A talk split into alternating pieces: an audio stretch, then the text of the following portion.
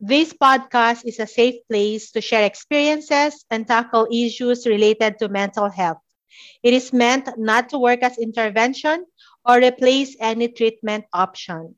Should you feel that you are suffering from any mental discomfort, it is necessary to seek professional help from mental health professionals.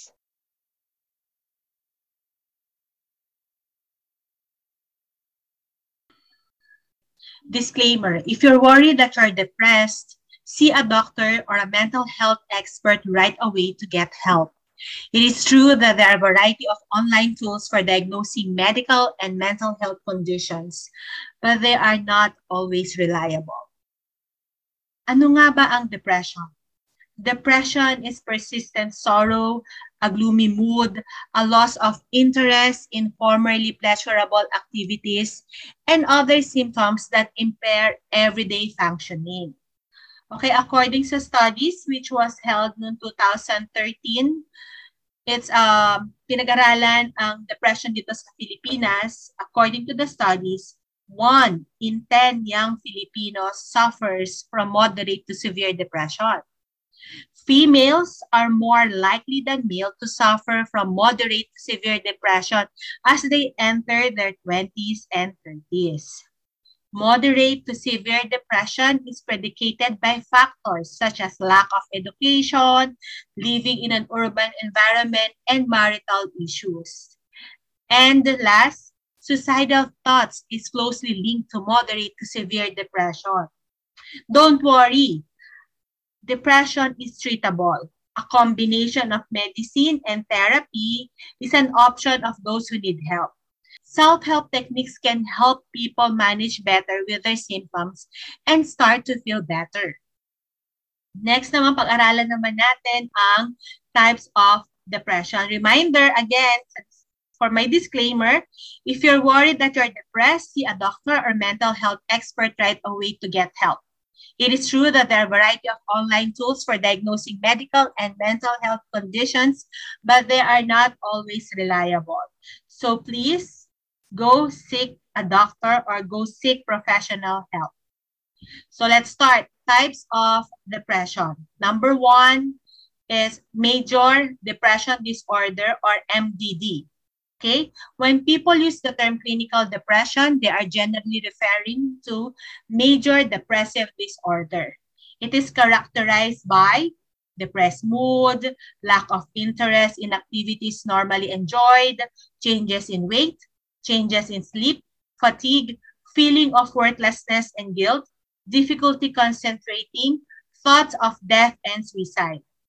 If a person experiences the majority of these symptoms for longer than two-week period, they will often be diagnosed with MDD or major depressive disorder.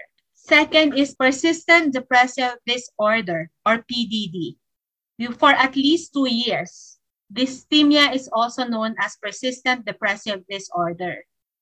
And it can be described as mild, moderate, or severe. These are brief respites from depression for some people, but these moments of well-being persist for no more than two months at a time. Okay, major depressive disorder symptoms may be more severe compared to PDD, persistent depressive disorder. PDD symptoms include feeling of sadness, loss of interest and pleasure, anger and irritability, feeling of feelings of guilt, low self-esteem, difficulty falling or staying asleep, sleeping too much, feelings of hopelessness, fatigue and lack of energy, changes in appetite, and trouble concentrating. So those were symptoms of PDD. Third is bipolar disorder. Bipolar disorder is a mental illness marked by period of excessively heightened mood known as mania.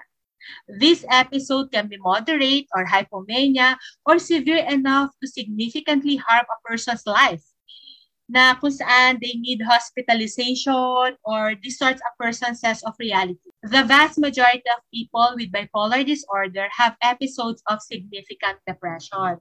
So kaya ang sinabing bipolar, dalawa. Dalawa ang kanyang uh, nafe-feel. Uh, it could be depression or mania na sobrang heightened yung kanyang mood. Okay? In addition to depressed mood and marked diminished interest in activities, people with depression often have a range of physical and emotional symptoms. These are the symptoms for bipolar disorder. Fatigue, insomnia, and lethargy, unexplained aches, pains, and psychomotor agitation, hopelessness and loss of self-esteem, irritability and anxiety, indecision and disorganization. Fourth is postpartum depression or PPD, which is common for pregnant women. Okay, because pregnancy can cause major hormonal changes, which can frequently alter a woman's mood. Depression can develop during pregnancy or after a child is born. PPD, currently categorized as depression with peripartum onset, is more than just the baby blues. Okay? For the baby blues naman, ang baby blues, there's a mood changes, anxiety, irritability, which lasts for only two weeks to a month. Pero ang PDD, it's more than mo- a month. So it's more severe and longer lasting. Ano ba yung mga signs and symptoms of PPD? Low mood, feelings of sadness, severe mood swings, social withdrawal, trouble bonding with your baby, appetite changes, feeling helpless and hopeless, loss of interest in things you used to enjoy, feeling inadequate or worthless, anxiety and panic attacks, thoughts of hurting yourself or your baby, and thoughts of suicide. So before tayo magtuloy sa types of depression, reviewin natin muna yung mga depression na nasap nabanggit ko na kanina. First is the MDD, the Major Depressive Disorder. PDD, Persistent Depressive Disorder. Next is Bipolar Disorder. Fourth is the PPD, the Postpartum Depression. So let's continue. Fifth naman ang tawag sa PMDD, premenstrual dysphoric disorder. Okay? Uh, the most uh, prevalent symptoms of uh, PMS, premenstrual syndrome, is irritability, exhaustion, anxiety, moodiness, bloating, increased hunger, food cravings, pain, and breast tenderness. So yun ang usually na-feel na may PMS. Ang um, may dagdagan mo pa in a higher level, the PMDD symptoms include extreme fatigue, feeling sad, hopeless, or self-critical, severe feelings of stress or anxiety, mood swing, often with bouts of crying, irritability, inability to concentrate, food cravings, or binging. So yan ang PMDD, premenstrual dysphoric disorder. Next is the SAD, seasonal affective disorder. Usually, ito na-feel ko sa mga may seasons, like yung mga, uh, may mga four seasons. Okay? So, usually sa Philippines, hindi naman to applicable. Pero, dahil pinag- pinag-aaralan natin ang types of uh, depression, so pag-usapan na rin natin. What is SAD, Seasonal Affective Disorder? Usually, you feel depressed, tired, and you gain weight through the winter, but feel good in the spring. So, yun ang ibig sabihin. Para meron kami depression during uh, winter, pero kapag may spring na or summer, ay okay ka naman. So, meron naman tinatawag na reverse seasonal affective disorder. Okay? Ibig sabihin naman nito, yung mga tao naman nagkakaroon ng depression during summer.